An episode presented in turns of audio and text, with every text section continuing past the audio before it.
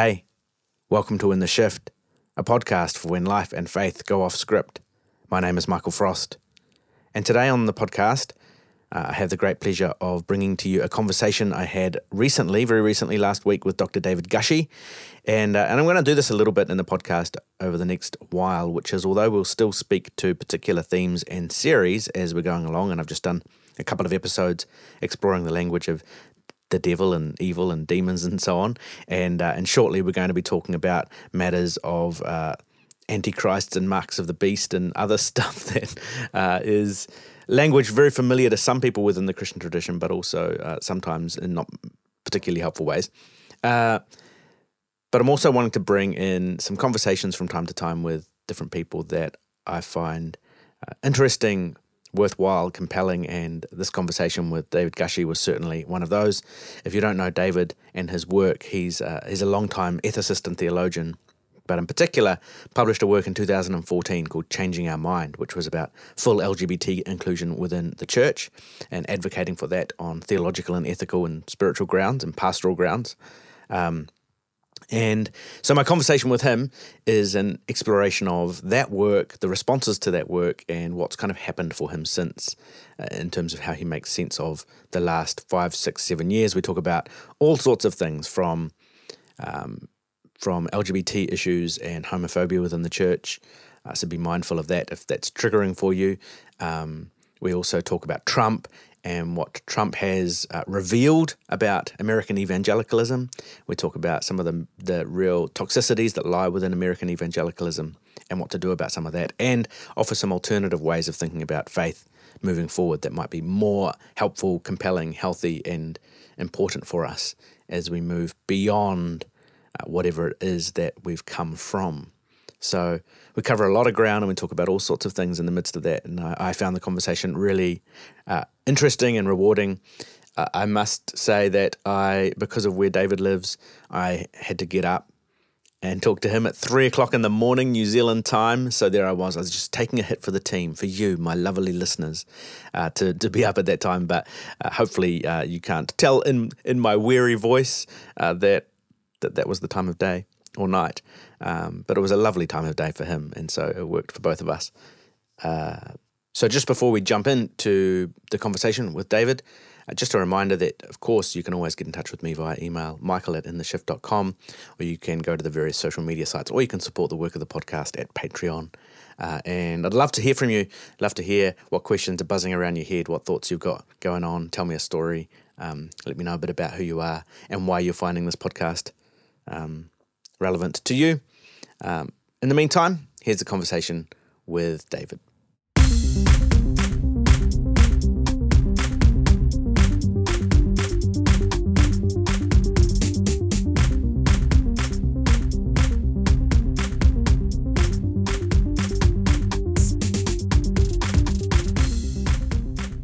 So today on the podcast, I'm joined by Dr. David Gushee. David is Distinguished University Professor of Christian Ethics at Mercer University.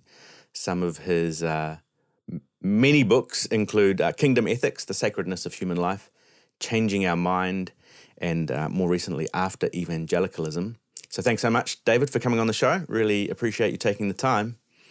Thank you for the invitation, Michael, and greetings to uh, my friends uh, in New Zealand. Yeah, thank you. and you. Maybe some new friends too. Um, so I wanted to I wanted to start perhaps by going uh, back a few years to pre 2014 David Gushee, perhaps. Um, and from my sense of, of reading your work, uh, you would have identified it at, in some way at this point in, in your life as as an evangelical ethicist and, and theologian. I I first bumped into your work when I was um, when I was teaching theology at a Pentecostal Bible college, and Kingdom Ethics was being used as an ethics text for, wow. for one of our classes. And so I was a Pentecostal, and you were an evangelical, and uh, and now you've written a book called After Evangelicalism, and I'm running a podcast called In the Shift.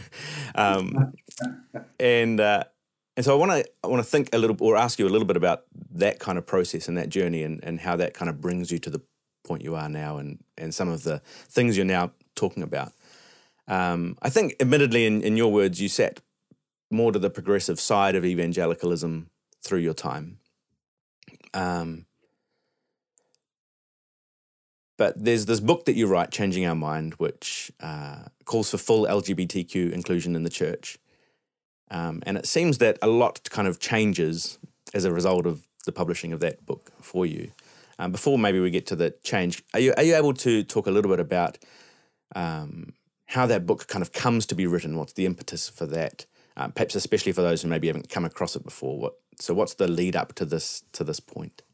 You know what's interesting, Michael, is um, is it's like I had a kind of a, a career that was not all that untypical. Um, I was an academic who also was also a church person, you know, so I ordained Baptist minister, uh, pastored churches part time, um, Christian ethicist, um, and so the, the if people knew about me, they knew about me as having written a book that maybe they had had to use in school, and maybe they liked it or maybe they didn't. But mm-hmm. but you know, there's a kind of a typical career, right?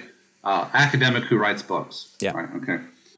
Um, when I and where I was positioned, as I've written more recently, was in the progressive wing of the American evangelical movement. Uh, and that is people like Ron Sider, uh, Rich Christians in an Age of Hunger, and Jim Wallis of Sojourners, and um, uh, sometimes called peace and justice evangelicals, names like Shane Claiborne, people like that, right? Mm. Uh, um, and the the problem, I think, partly was that I think that that world was never as large and robust as I thought it was at the time. It was more fragile. Um, and especially in the US setting, as our polarization has deepened, evangelicalism has come to be identified with reactionary attitudes about everything. Um, conservative politics, the Republican Party, Trumpism, and so on. So, anyway, when I wrote Changing Our Mind, um, I, I felt from about 2010 on that I was increasingly less satisfied that the traditionalist posture on LGBT people was was beyond question.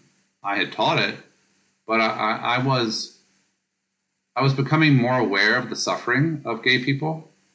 Um, once I moved to Mercer University, I got to know more and more uh, gay Christian people and ex Christian people.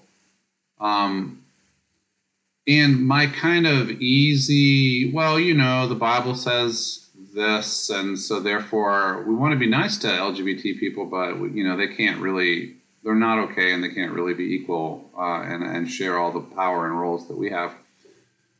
I was uneasy about it, and increasingly felt, you know, I'm actually a rare evangelical who's in a position to ask questions about this in print because I have job security at a school that is not evangelical Right. Mercer is not evangelical. It's kind of post Baptist with real academic freedom. And I was in a church where we were going through this journey ourselves and nobody was going to force me out. And so I had I felt a responsibility to, expl- to wrestle with these questions kind of from the ground up. Mm. So I began writing a series of articles in the Baptist media in the U.S. Um, I wrote one a week and I just kind of took on an aspect of the LGBT question one a week for about 1,500 or 2,000 words. I did that for about four months. And I, I really, I did it open ended. I did not know what the outcome was going to be. I, I, had not figured everything out. I was, I was doing a very dangerous thing. I was thinking out loud mm. in print. Um, increasingly, the further I went along, the more clear it was to me that I was changing my mind. I was changing my mind in the process of writing. And that the traditionalist perspective was damaging, and that it, instead of being ironclad, it should be revised. And that it was an aspect of Christian tradition that was wrongheaded, like many others in the past. So, unlike almost any other book you could ever imagine, because of who my publisher, well, I wasn't, it wasn't going to be a book, but a, a, publisher contacted me in the process of writing these essays and saying, you should publish this as a book. We'd like to do that. And we have the ability to do this quickly. When you finish the series, we can get this book out within a month. Right. And so that's what happened. I finished the series in like September. The book came out in like October, and then um, and then everything went crazy for me.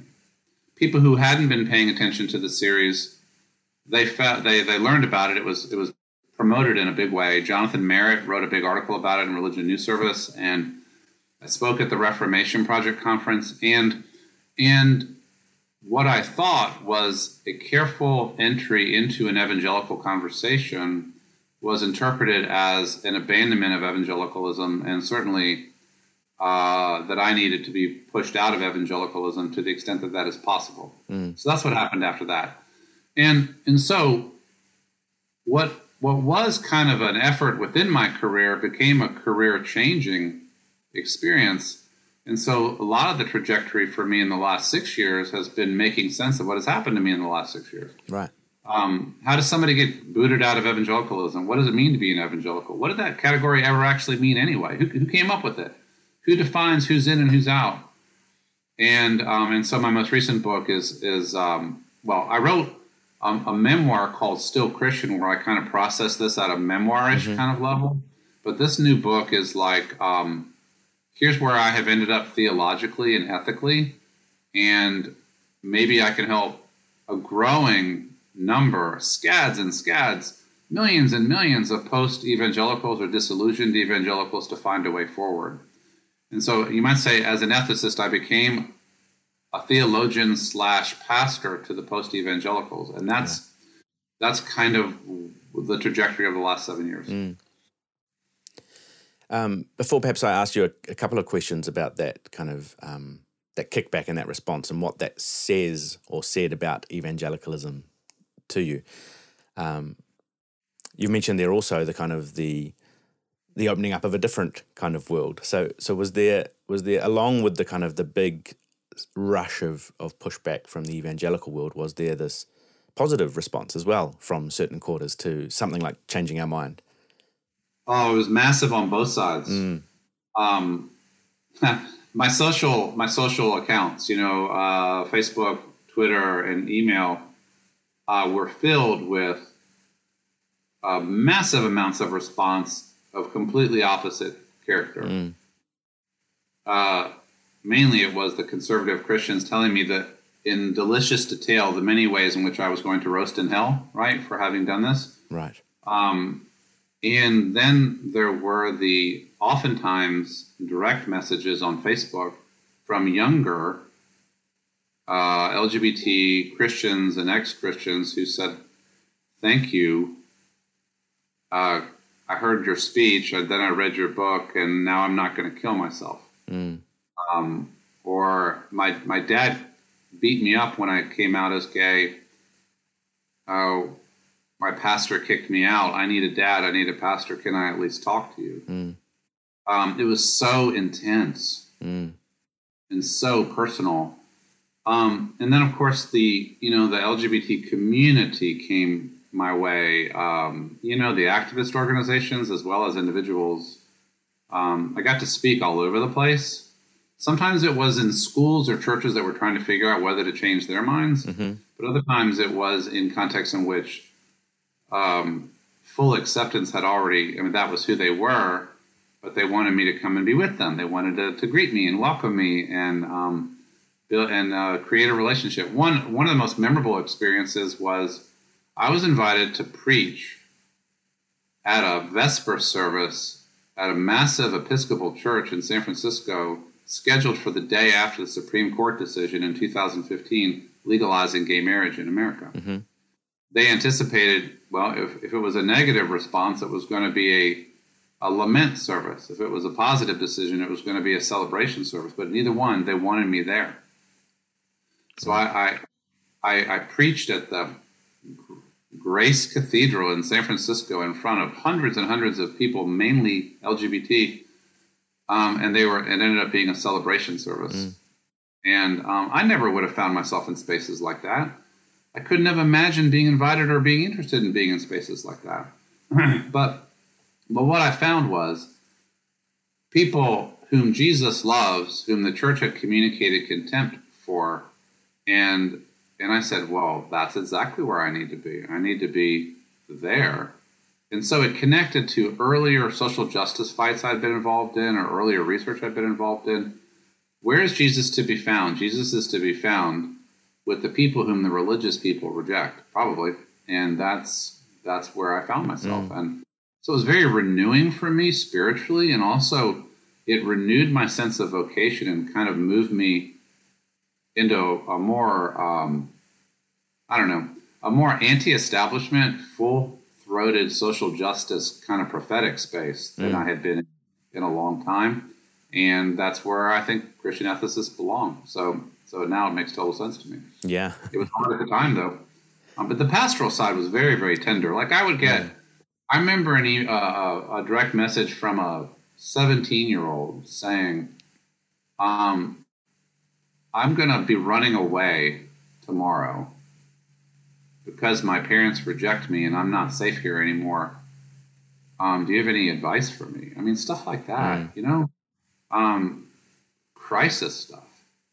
That's why I say now LGBT issues should be understood as as um, at least as much as family issues and like as mental health issues and uh, sacredness of life issues because people are driven to suicidality because of the rejection they get in the hands of the church um, that's the kind of issue this is for me now. It's justice and human dignity and, and human life. Mm.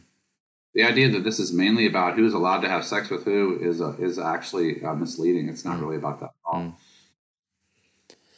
Um, it's interesting, I suppose. To I would imagine that you know many of your other works did not invoke a flurry of the kind of invitations to that kind of pastoral work that that this one did. I would I would imagine that's no, nothing like that ever. Case, no. Yeah, um, and it's an interesting thing to to write a piece of work about a processing of an idea and find yourself now taking up this um, role or place for, for people in a community that are looking, I guess, I suppose, for, for people like that.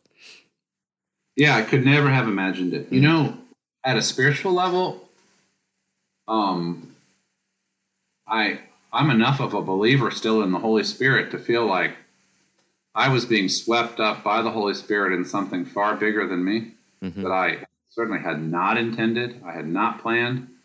This was me taking up an issue like I had taken up other issues in the past, like uh, I'd written about the Holocaust, I'd written about marriage, I'd written about torture, uh, climate change.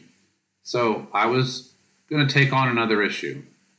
I didn't realize that you might say I was taking in a whole community. Mm. Um, and uh, and also going to be losing a whole community mm. at the mm. same time. It was wrenching. I lost a lot of nights sleep over it. Um, uh, but uh, now I'm totally at peace that I was being used in a project that was far bigger than me, mm. that I could not have engineered. I, I never could have anticipated it. Mm. In terms of that um, that reaction then from the evangelical community, which had been, you know, your community. Yeah. Um, I'm assuming you know you've mentioned a little bit already that you know you were going to put this work out there and it would be a thoughtful piece of work that people could en- engage with. Uh, does that mean you you weren't anticipating the the degree to which um, that would be experienced as a kind of betrayal of everything that we believe in? Uh, uh, you weren't expecting that um, level of response, I suppose. Um, I I had had enough experience to know that when American evangelicals, especially, get angry with you about something that you write, they find ways to communicate it rather sharply, right? Mm-hmm. Um, uh, when I and I had forays on this in the past on women in ministry in the early stage in my career on um, U.S. sponsored torture after 9/11. I took a strong stance against that and I remember some of the hate mail I got was rather ferocious, mainly from Christians, mm. right? Um, on climate change, and again, climate change has become a very politicized issue that evangelicals here are not too into, to say, to put it politely. Mm-hmm. So I've experienced pushback before, um, but but it was pushback within the community. It was um, we think you're wrong about this or you're consorting with the liberals or whatever, uh, you need to reconsider. But I was still part of the we. I was part of the community. Right. um, in concluding, even with bibl- you know strongly biblical argumentation, concluding that LGBT inclusion were, which basically means to me that we recognize same-sex orientation, and now I would also add gender identity uh, issues as a kind of a natural variation in the world, like left-handedness Mm-hmm. um, or green eyes or something, and that it should have no moral stigma associated with it, and that LGBT people should be invited into the church on exactly the same terms with the same privileges and responsibilities as everybody else. Um, that that was seen as a bridge too far, um, and that the evangelical community was going to do a uh, exclusion move for anybody who actually makes that conclusion. I, I guess I had not anticipated that. Um, I was fairly early. There have been others since since I did my book who have found themselves excluded for taking the same view. Um, but I kind of thought naively at the time that my stature in the evangelical Mm. community and the way I did the argument would be sufficient to to make it something that people would engage as opposed to just uh, driving me outside the camp. And there was a little bit of engagement, but not much. Right. Um, there was a brief season in which American evangelical colleges and seminaries and uh, professional guilds and so on were having some of those. Let's have the talk. Let's have the conversation. But really, that space closed down. Mm. It's more like here's our doctrine. Either you're with us or you're out. Mm. That's happened in many denominations, congregations, seminaries, colleges, and so on. Do you think there is, or perhaps why do you think there is um, this reaction in particular to maybe to sex in general, but in particular to LGBT inclusion in that conversation? Why is that such a trigger point? Because I think even you know in places like New Zealand and and so on, without we don't necessarily have the dense politicization of evangelicalism here, but this issue is still very much a, a trigger point and in and out sort of with us or against us kind of an issue. Um, do you have any sort of reflections on, on why that is the case on this particular thing? You know, it's funny if you think about it. Um, premarital sex could have been that issue, but it's not. Um, uh, divorce. Jesus teaches very clearly about divorce and rather strictly, but by now that's not. I mean, that's not a trigger point issue in the same way, right? Mm. So there's two two possible accounts that you could offer of it. One is um, that a lot of evangelicals perceive this issue as kind of their last stand in the sexual revolution and culture wars. Right. We lost on divorce. We lost on, uh, you know, premarital sex. They pretty much lost, right? Uh, cohabitation. We've lost on that. Uh, we've lost a lot, but by golly, we are not going to lose on this. Mm. At least, if we do lose, it won't. It won't be because we compromised on this issue or changed our thinking on this issue, Right. right? So one is the last stand when you when you keep losing battles you can decide this is the hill we're going to die on we're not going to we're not going to fall back on this one the other maybe more compelling explanation is homophobia Mm.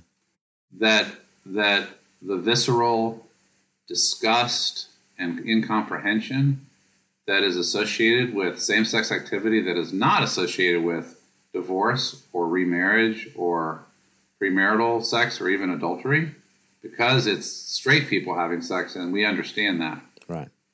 gay people having sex is for many people evokes a kind of um, uh, hysterical and angry and disgusted reaction that is far beyond reason Mm.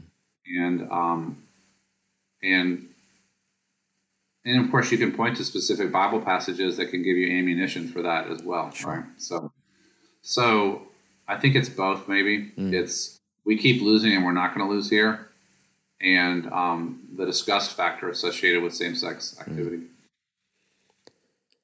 It, uh, it it seems that sort of since um, the the publishing of, of that book and then the reaction to it um, that that has pushed you to continue uh, reflecting on a kind of a theological and spiritual reevaluation of of evangelicalism and the move you'd, movement you'd been a part of. Um, because you could have just said, okay, well, well, I suppose you know this option wasn't necessarily given to you, but you could have said, well, here's one issue we disagree on, and and so I still everything else is still fine. It's just you happen to have reacted to this one thing that I've said. Uh, but it seems that you've continued to kind of go on this journey of of unpeeling some stuff here. Um, what was it about that journey that that kept pushing you then in, in that direction to keep um, unpeeling some of the some of the stuff that you had been a part of or seen elsewhere? Um. Well, I think there was a couple of things. Um, one was that having been pushed to the margins so viciously, it kind of scales drop from my eyes related to other groups that have found themselves on the margins or out in the evangelical world. Mm. And in other words, my privilege was taken away from me. And once my privileges as being a white, straight scholar guy who got invited everywhere, once those privileges were taken away from me, I I began to to to be more aware of what it was like to be on the margins of evangelicalism as a black person in America, uh, as a woman, where men still control most of the institutions or all of them, um, uh, or somebody who's defined as not quite theologically correct uh, based on some parameter and gets pushed out of this or that school. Mm. Um, and it's not a coincidence, I think, that so the book comes out in late 2014. In by mid 2015, Donald Trump is rising to power in the U.S. with the support of an overwhelming number of white evangelicals once he consolidated his grip on the Republican Party. Mm-hmm. And so the the sense that there's something not quite right with American evangelicalism deepened during this period. Um, uh, xenophobia, white supremacism, racism, anti-immigrant fervor, um, uh, a lot of toxicity. I think was both revealed in the last five years and deepened in the last Mm. five years. And so there's that. Um, there, but I think what's so interesting about the latest move for me is I began to interrogate the label evangelical itself. Right. If evangelical now means socially reactionary white people who support Donald Trump, well, what is that, right? Did it always mean that? Mm-hmm. Uh, what does that word even mean? Who decided that was what this community was going to be called? Um, when Ron Sider convinced me that I was a progressive evangelical in 1990 in Philadelphia, was he right? Um, maybe, maybe that was you know maybe the whole the whole category needs to be interrogated. Um, and as I met more and more disillusioned younger evangelicals and post evangelicals, my own quest to interrogate my identity ran up right next to the quest of a lot of other people, especially younger people, Mm. to interrogate their identity. Um, and so I realized I needed to deconstruct the entire category that I had been a part of.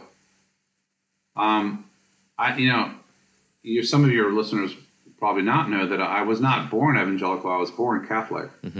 And I converted as a Southern Baptist as a 16 year old. So whether Southern Baptists or evangelicals is a debate anyway. And then I embraced the evangelical kind of progressive label only during my doctoral program. So it isn't quite as ancestral to the core for me as it is for a lot of the people who are deconstructing that identity Mm. right now. Um, but it was core enough. I mean, 16 years old, Southern Baptist, born again. That goes back a pretty long way for me. Yeah. Um, so, I maybe the way to say it is this: a lot of evangelicals are not able to reconsider a doctrinal stance that now I know manifestly harms people. Mm. So why are they not able to do that? And and then there are other aspects that harm people too, like patriarchy and purity culture and things like that. And so I wanted to ask, what is it about the way evangelicals think that is so immovable and is so harmful? And that gets me in the vicinity of this last book, you know, mm. after evangelicalism. Mm.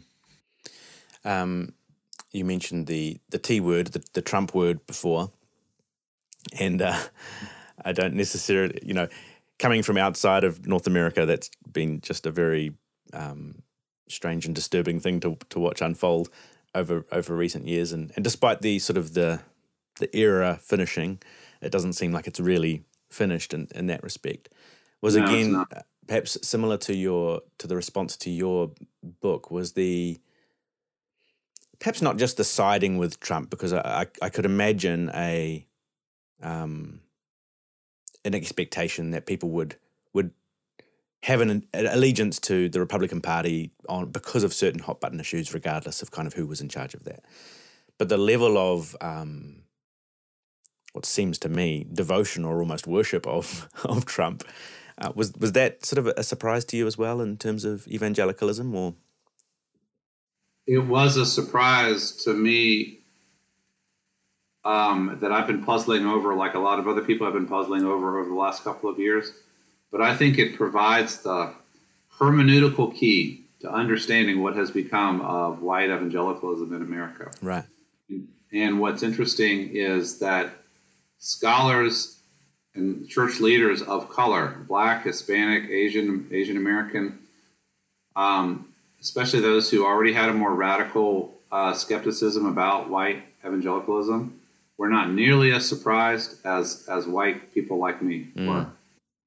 Um, the the shocking um, disillusionment looks something like this: We believed that evangelicalism was, as it described itself, a religion of deeply devout followers of Jesus who believed in the inerrant or infallible Bible and followed Jesus where he led into evangelism and missions and discipleship, blah, blah, blah, all of that, right? Mm-hmm. Um, evangelicalism attempted to define itself theologically and biblically with certain propositions. Um, but a lot of us feel like evangelicalism has been revealing itself in the last five years as being really about or defined by something different. And what it's really about or defined by is reactionary white maleness mm. in America circa late 20th century.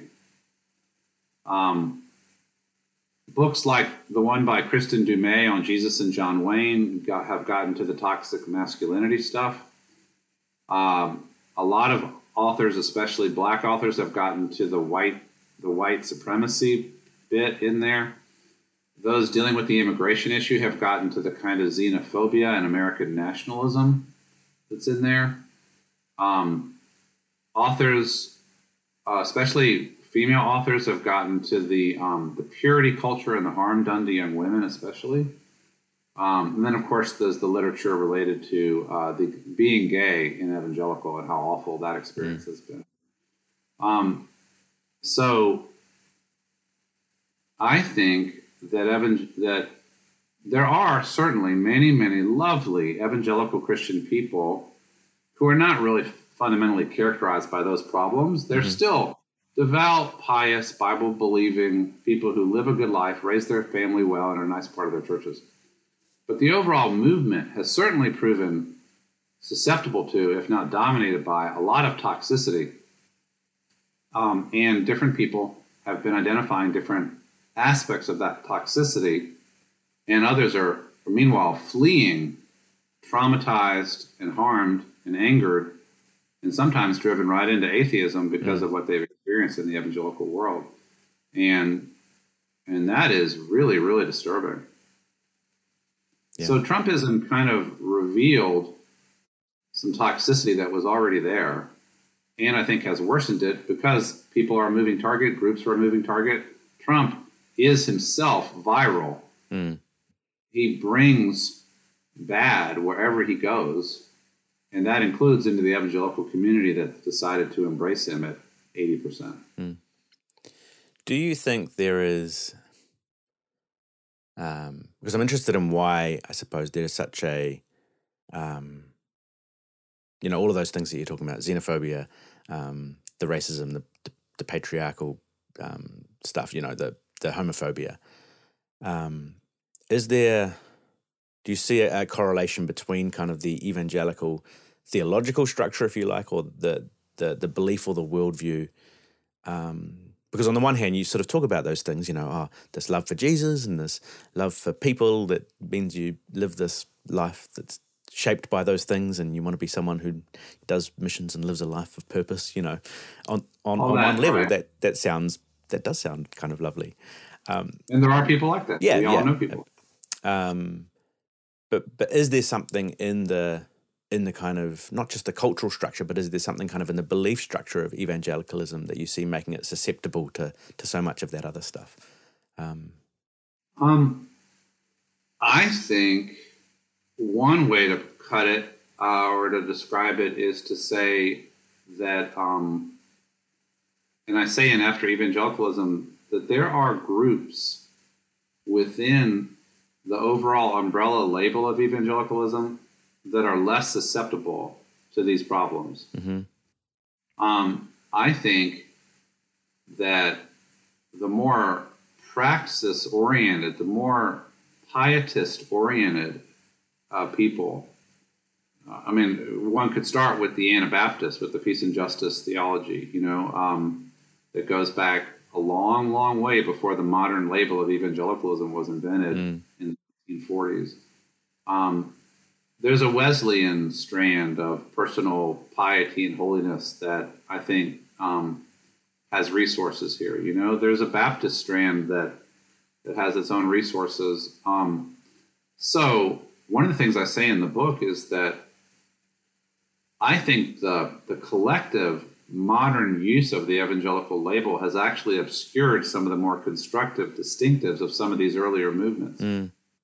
And that they that they would be better off detaching from evangelicalism and being their best versions of themselves right? Right. Um but but when you go beyond that um and think of the the problematic i think a heavily propositional oriented theology that emphasizes that what makes a person right with god is that they believe the right doctrines mm. is problematic mm um, because you can be any kind of a beastly human being you want as long as you believe the right doctrines. Right. Um, also, I think a rigid, naive inerrantism can make it very difficult for people to learn anything new in the world that we live in and to be naive about the way in which their own social location affects how they interpret the Bible. Um, and the tendency towards uh, a top down authoritarian uh, power model, often around the pastor or the leader of the community. You almost always a straight white guy. Um, uh, tends to reinforce um, um, power structures that harm people who are on the margins of those mm. power structures. So, um, propositionalism, inerrantism, naivete about power, and authoritarianism, I think, do go to the core of some of some expressions of, of what we have called evangelical Christianity, mm. and that those don't appear to be reformable. Right. And so people people leave because they find those structures to not be reformable. Mm. Um, but that there are communities. I think of the Brethren in Christ um, community. You know, of that's where Messiah College was was uh, born. You know, and the um, you know the the pacifist Mennonites who somehow got labeled evangelicals. You know, um, Pentecostalism I think was healthier before it got all tangled up with evangelicalism. Mm. I think there were some resources there for egalitarianism, for the Holy Spirit will move how the Spirit wants to move. Anybody can be affected, right? Mm. Um, uh, and there was also an interracial impulse at the beginning of Pentecostalism that then got kind of uh, damaged, as well as a sometimes a, a peace and justice piece. Mm. Um, Salvation Army and out of England, a, a very you know populist, grassroots for the poor type movement. They don't need evangelicals; they're better off without being connected to the evangelical community, right? So if you actually get more granular and look at specific groups, there's a lot of health once people get out from from the hege- hegemonic power, you might say, of the evangelical hierarchy. Right. Um, and I wish that's what people would do, and I argue for that in my book. Mm. It seems that in, in some respects, the the unique American situation is.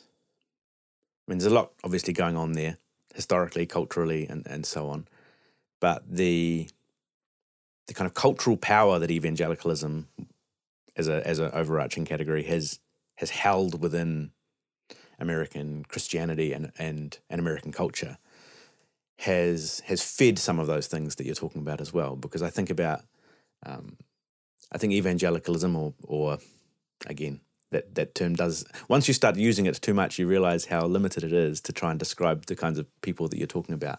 But that's right yeah um, yeah. but, you know i think about uh, my country of new zealand and there have been real efforts at times to to mirror what happened in the us over the last 40 years. So real efforts to form a religious right real efforts to start christian political parties that would that would take back the nation for Jesus, and you know uh-huh. these real attempts, and and always sort of because the cultural situation here is so different, and and that form of Christianity holds so much less cultural sway. Um, those efforts have always been total sort of failures in, in, in many respects, and I think that's that's been very good for for New Zealand um, because. Yeah. Uh, I don't think it's for lack of wanting or trying to have that kind of power. It's just been for lack of being able to get it.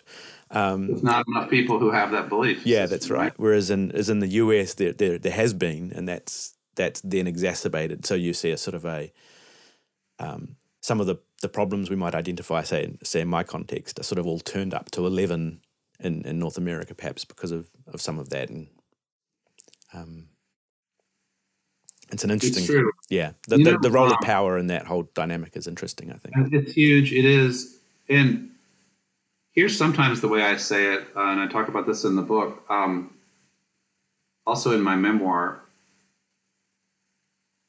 there was a period where, I mean, the idea that evangelicals have a missionary, even a triumphalistic kind of project. We want to win the world for Jesus Okay. Mm. We want everybody to have the great relationship with Jesus that we have. Um, we're going to spread the gospel all over the world. So there's, there's always been a kind of a, you might call it imperialistic project, certainly mm. a, uh, um, uh, a project of, of uh, remaking the world in our image. Okay. Mm. All right. All right. But, but that project was not fundamentally a political project, I think not fundamentally understood as a political project until the 70s mm. in the US, the late 70s.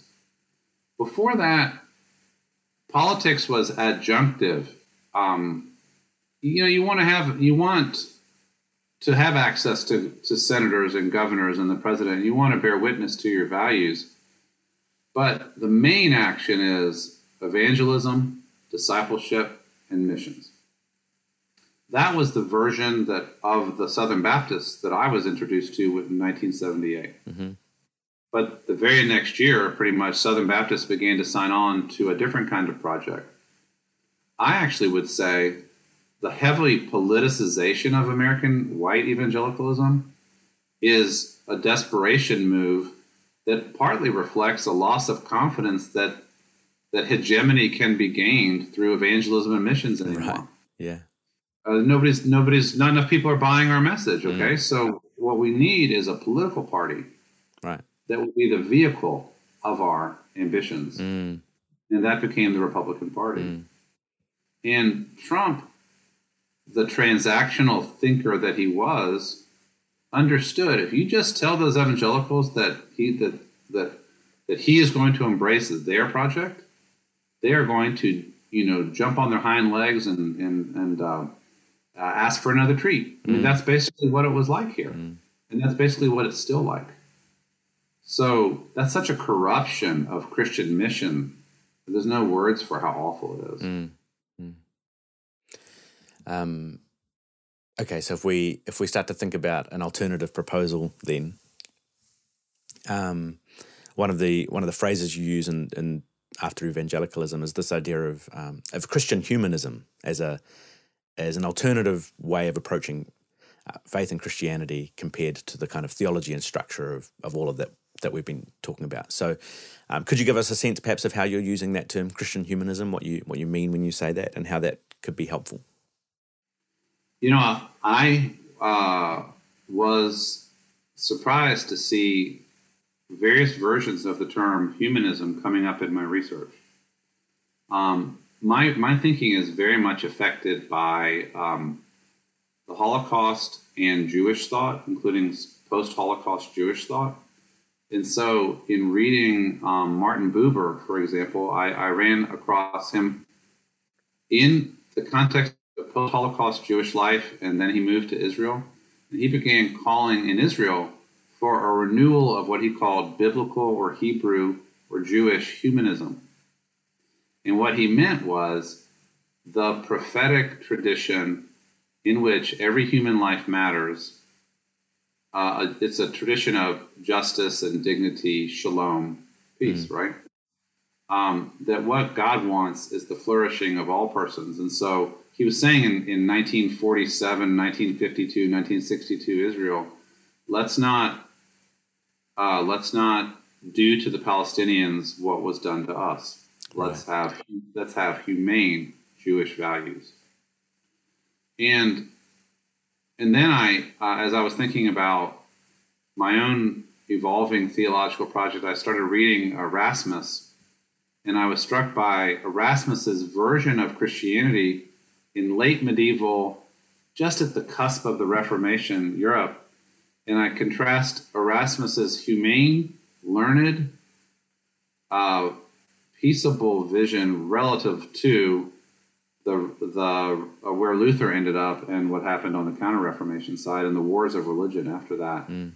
Um, so, what does Christian humanism mean to me? And there's other versions. I mean, Dietrich Bonhoeffer's work has been described as a Christian humanism. Mm-hmm. Pope John Paul II's work has been described as a Christian humanism.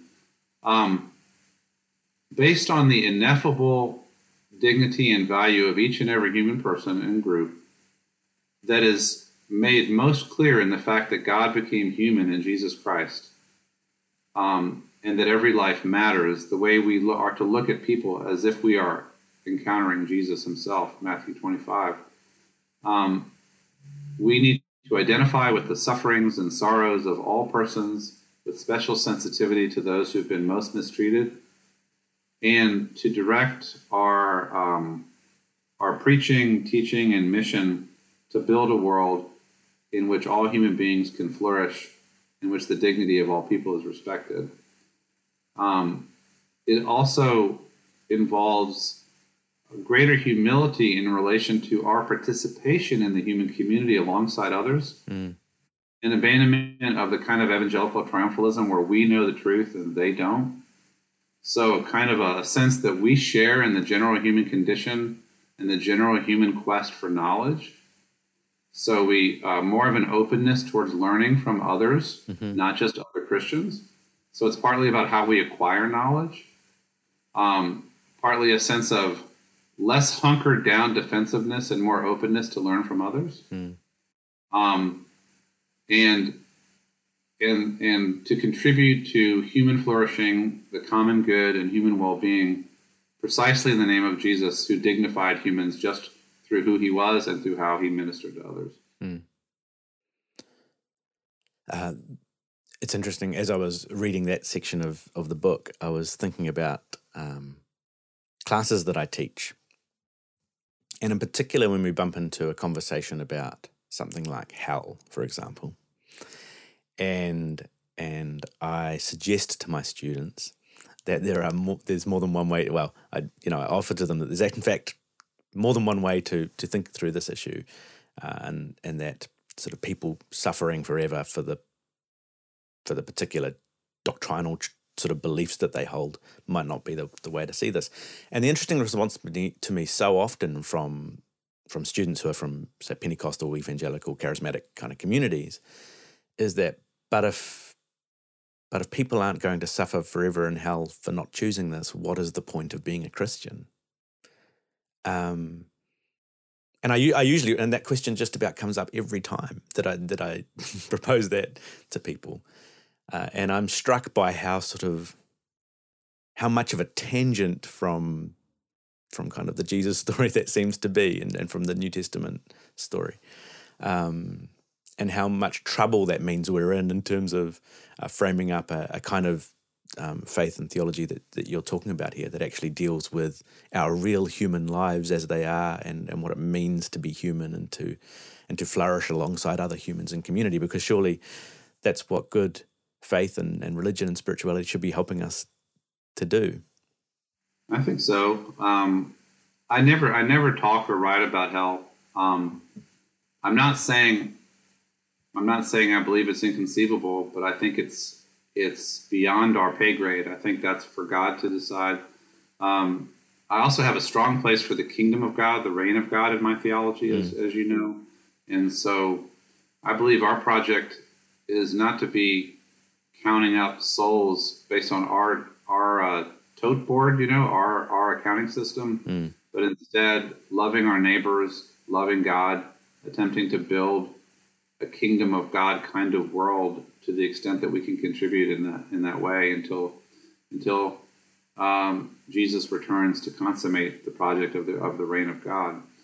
So um, so I think we have so much constructive stuff to do, and the idea that somehow the core structure of our thought would be determined would be dependent upon mainly having a list in our mind of who's going to heaven and who's going to hell, it just doesn't strike me as where I want to be. Mm. And I haven't actually haven't been there in a long time. Mm. You know, mm.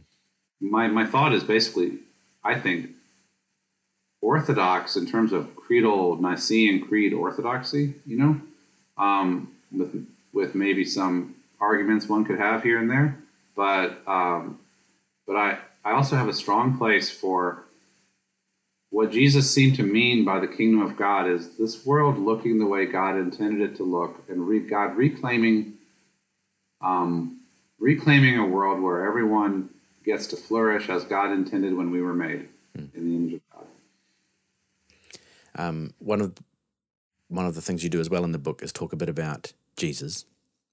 Yeah, and um, and suggest that maybe the the Jesus that is often talked about in in sort of contemporary church life, um, particularly kind of white evangelical spaces, uh, seems to be quite different from the from the Jesus uh, of of the actual stories.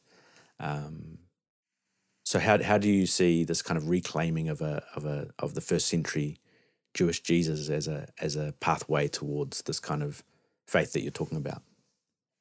Um, I was affected uh, by just digging around in the synoptic gospels in writing kingdom ethics um, uh, spending a lot of time in the sermon on the mount.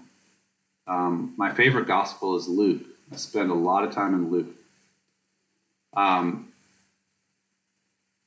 i think that whatever claims people may make to an inerrant or infallible bible they, they tend to have sections of scripture that resonate more deeply with them and become more central for their preaching and teaching and theology and for me, the through line is is the prophets and the synoptic gospel Jesus. Um, things, everything else kind of fills in around that for me. But I think for a lot of our evangelical brethren, the through line is really more Paul, um, and maybe late Paul or Deutero Paul, like you know First and Second Timothy and stuff, right? Mm-hmm. Um, I think there's actually it's quite complicated to figure out what to make of Jesus. But I definitely think that a lot of times evangelicals have not made enough of the Jesus we meet in the Synoptic Gospels, who comes proclaiming the kingdom of God, challenging religious authorities, especially where they essentially put a put a wall between marginalized people and the love of God. Um, and um, who was a sufficient threat to the status quo that he gets he gets executed by Rome. The prophetic Jesus, the kingdom of God Jesus, the Jesus who who loved and conversed with women and children and tax collectors and prostitutes and sick people and lepers and dying people and people with demons and brought deliverance. Um, so I argue in the book that the best version of evangelical theology that is not the one that I'm talking about, at least it gives you Jesus died on the cross for my sins. At least it gives you that. and I believe that. But there are some pop versions that are really worse than that.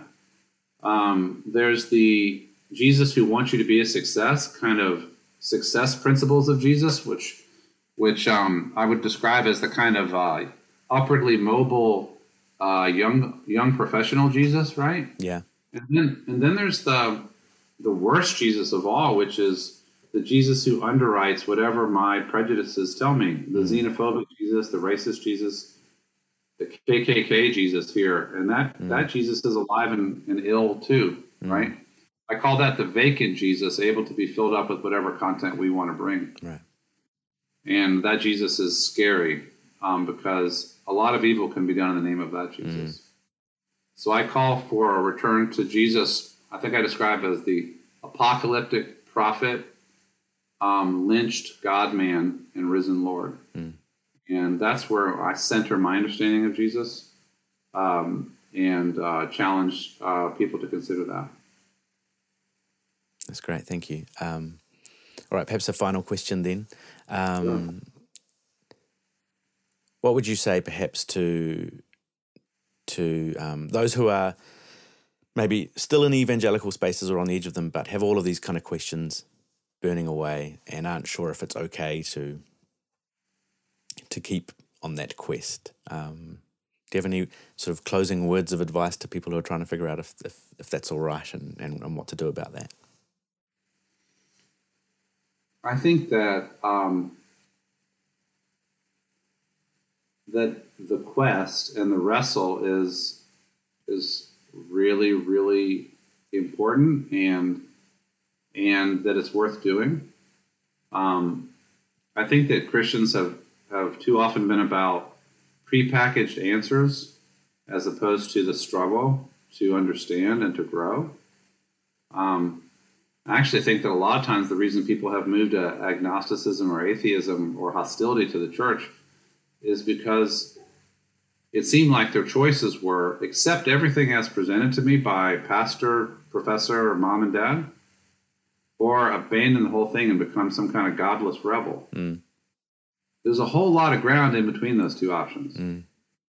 But that ground is only discovered through through quest, through struggle, reading, talking with people, listening to smart podcasts like yours, um, and um, and rethinking Jesus and rethinking what it means to follow Jesus. I think it's a great tragedy of our era that the churches and evangelical evangelicalism are driving so many people away from Jesus altogether. Mm. I'm a pastor. I want to see people have a relationship with Jesus. Um, I have students here at Mercer, Michael, who I teach a class on great moral leaders, and so we read people like um, Martin Luther King and William Wilberforce and Mandela, and as well as non-Christian leaders, right? And I had a student say to me recently, engaging these people is the first it is the first time I've wanted to even think about following Jesus in a long, long time. Mm. Um, there are beautiful lives that have been about the way of Jesus. One, if one wants to live a beautiful life, one doesn't have to abandon Jesus. One might need to abandon many versions of evangelicalism, though. Yeah. So go on the journey, but have some guides who can help you to end up on the other side in a relationship with Jesus as opposed to kind of a bitter outsider to faith. I hope there could be some who are going to end up there, I know, but my job, my project is to try to give them some some uh, guidance to something other than just that bitter alienation. Mm. And I think that that's what after evangelicalism is for. Hopefully, it's helping. I'm, I'm hearing that it is. Mm. But there are a lot of other people who are trying to do the same thing. That's um, that's awesome, and I think that's a good good place to finish. Thank you so much for your for your time, and for your wisdom, and for the work that you've been doing for a long time now.